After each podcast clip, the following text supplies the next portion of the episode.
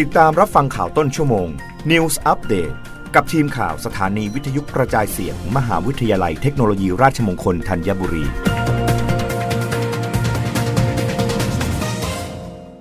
รับฟังข่าวต้นชั่วโมงโดยทีมข่าววิทยุราชมงคลธัญบุรีค่ะ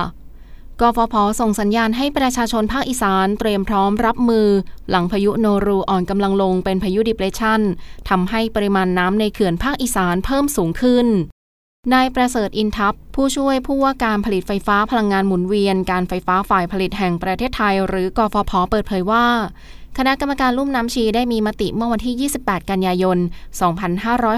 2565 เห็นชอบให้ปรับเพิ่มการระบายน้ำจากวันละ 25 ล้านลูกบาศก์เมตร เป็นวันละ 35 ล้านลูกบาศก์เมตร และในกรณีที่มีปริมาณน้ำเกินค่าความจุอ่างจำเป็นต้องเพิ่มการระบายน้ำเป็นวันละ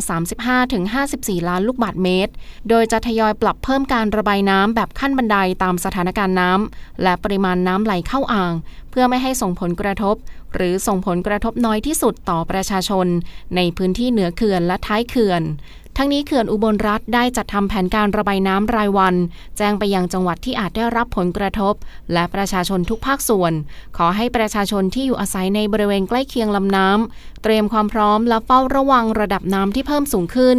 นอกจากนี้เขื่อนสิรินธรเขื่อนจุฬาภรณ์และเขื่อนห้วยกลุ่ม ก็ได้รับอิทธิพลจากฝนตกหนัก มีปริมาณน้ำไหลเข้าเขื่อนเพิ่มขึ้น และมีแนวโน้มปริมาณน้ำเต็มความจุอ่าง โดยเขื่อนสิรินธรมีปริมาณน้ำไหลเข้าเขื่อนจากอิทธิพลของพายุโนรูแล้วจำนวน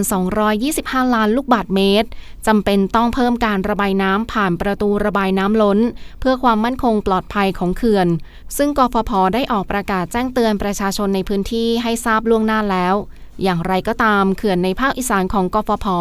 อาจมีความจำเป็นต้องเพิ่มการระบายน้ำเพื่อให้มีช่องว่างการรองรับน้ำจากอิทธิพลของพายุโนรู ตลอดจนปริมาณน้ำที่ยังไหลเข้าอ่างเก็บน้ำอย่างต่อเนื่องในช่วงฤดูฝน สามารถติดตามข้อมูลสถานการณ์น้ำได้ที่ http water egat co th หรือแอปพลิเคชัน egat water และ egat one รับฟังข่าวครั้งต่อไปได้ในต้นชั่วโมงหน้า กับทีมข่าววิทยุราชมงคลธัญบุรีค่ะ รับฟังข่าวต้นชั่วโมง News Update ครั้งต่อไป กับทีมข่าวสถานีวิทยุกระจายเสียง มหาวิทยาลัยเทคโนโลยีราชมงคลธัญบุรี